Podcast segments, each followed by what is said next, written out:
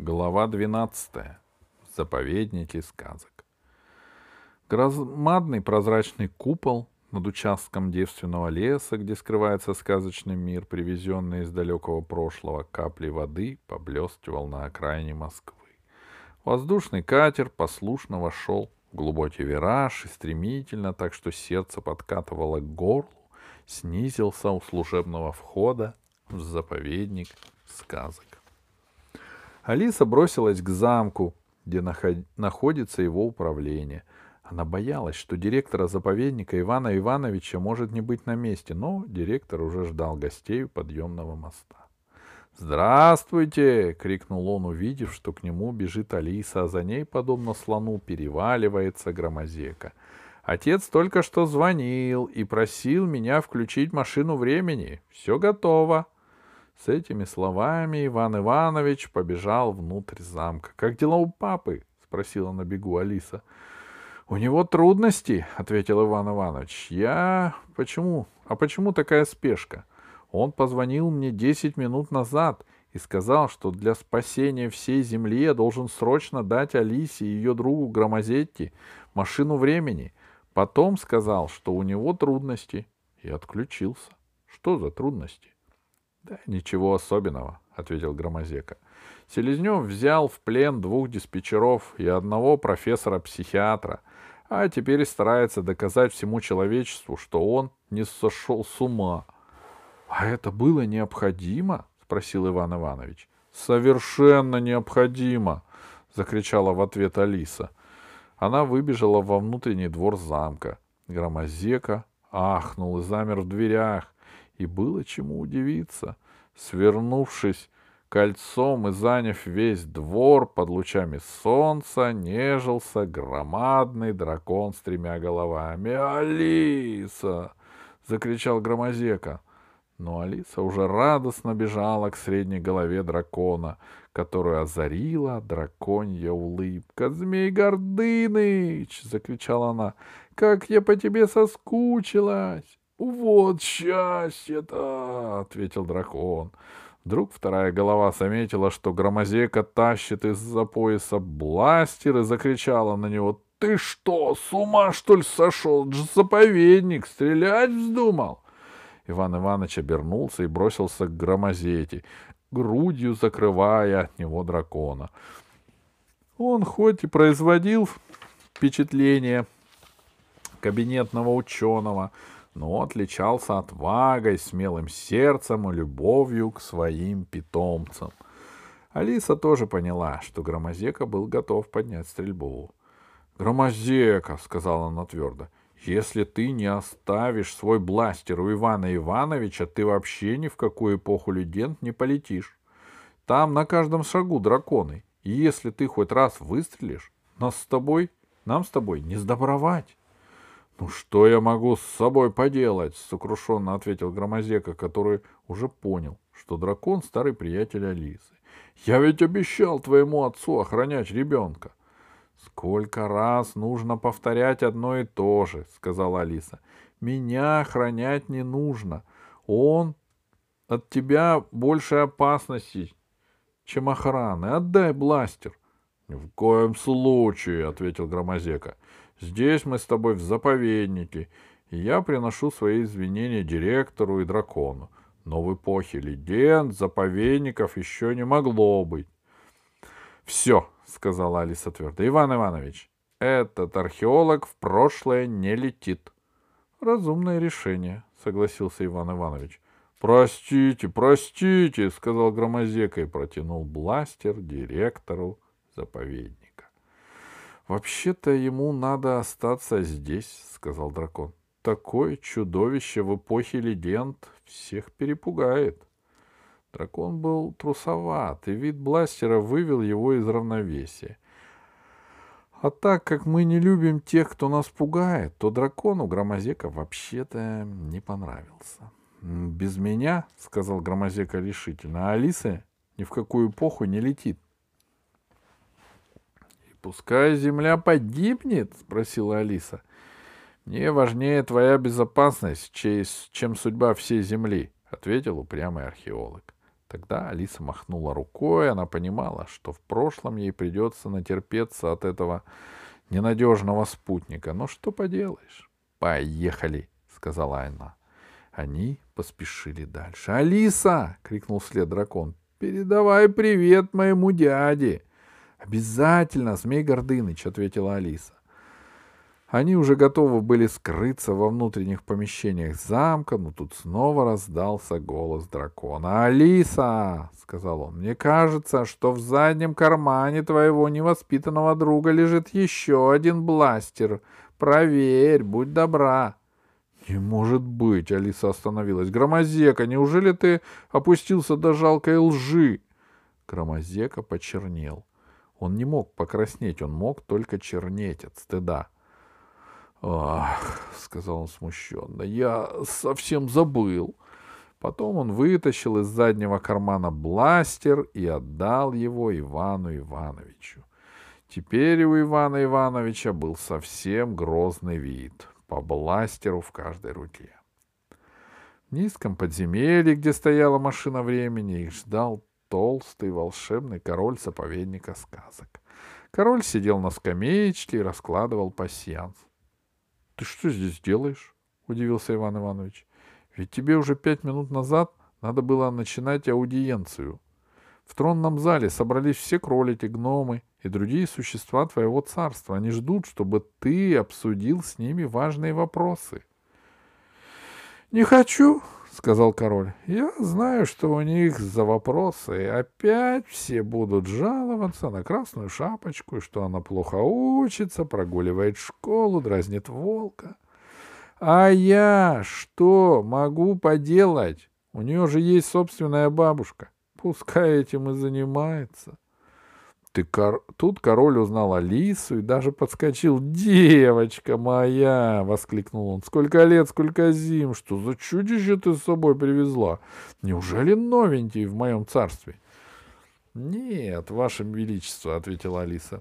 «Мы с моим другом, археологом Громозекой, спешим в эпоху легенд. У нас там срочное и важное дело». Иван Иванович подошел к машине времени — похожей на будку телефона и автомата, и начал настраивать ее на эпоху легенд.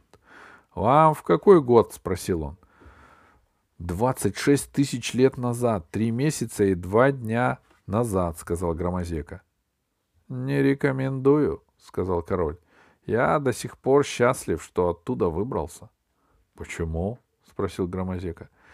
«Климат, жуткий климат, снег даже в июне, Ветры с севера, разгул чудовищ и колдунов. Алиса, ты что, собираешься в этом виде туда бежать в одном комбинезончике? Ох, подумала Алиса, вот теперь и директор Иван Иванович смотрит на меня, как на преступницу. Да и в глазах громозети блеск появился. Откуда у взрослых постоянное нездоровое желание одевать детей? Как будто дети сами не знают, как им одеваться. Дай этим взрослым волю, они бы сейчас надели на тебя три шубы и плащ сверху, а уж зонтик дали бы обязательно. Это постоянное бедство. Ребенок собирается идти гулять, на улице светит солнце, поют птички. Только ты открыл дверь, как сзади уже кричит бабушка или дедушка, или мама, или папа, или просто проходящий дядя. Ты почему не оделась? Скорей, сказала Алиса как можно строже. Мы, кажется, забываем, что речь идет не о насморте, а о судьбе всей планеты. В этот момент в зал, хлопая крыльями, крича, как недорезанный поросенок, влетела растрепанная и грязная белая ворона. «Вы куда?» — закричала она. «Вы с ума сошли! Ребенок раздет! Это хорошо не кончится!» «Дурында!» — сказала Алиса. «Здравствуй! Не отвлекай нас!» «Вы решили, что поедете без меня?» — спросила белая ворона, садясь на крышу машины времени. «Не тут-то было! Вы все погибнете! Вы пропадете без меня!» «Это еще что за создание кошмарного сна?» — спросил Громозека. От создания и слышу, — нагло ответила ворона. Не тебе меня учить, мальчишка инопланетный, что ли? Я профессор Громозека с планеты Чумороз, — ответил археолог.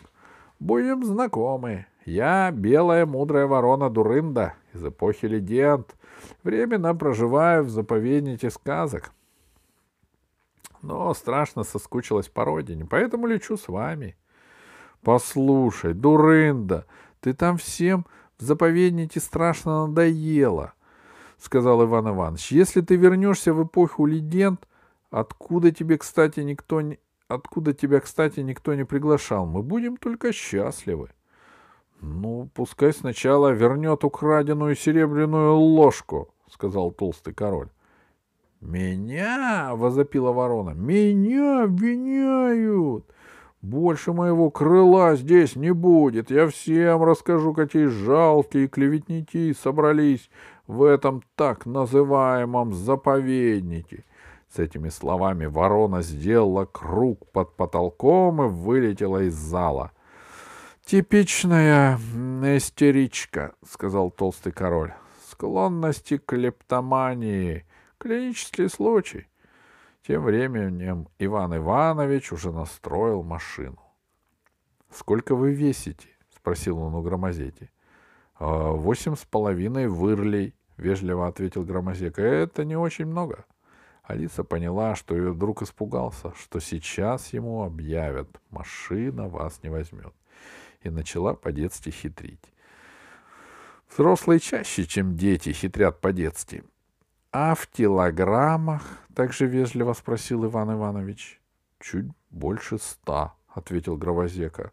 Но я могу снять башмаки и оставить здесь э, авторучку. А точнее, вежливо спросил Иван Иванович. Забыл. Еще точнее. Сто восемьдесят три килограмма, вздохнул Громозека. Это слишком много, да?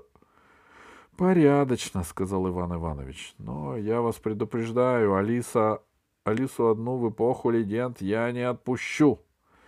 Ох уж эти перегрузки, сказал толстый король.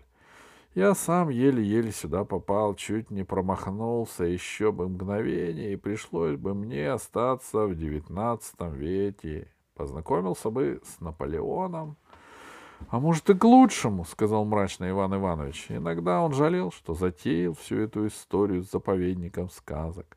Сказочные существа хороши в книжках. В жизни же от них масса неприятностей. Вот и король. Порой с ним можно договориться, поладить, а иногда он становится невыносимым.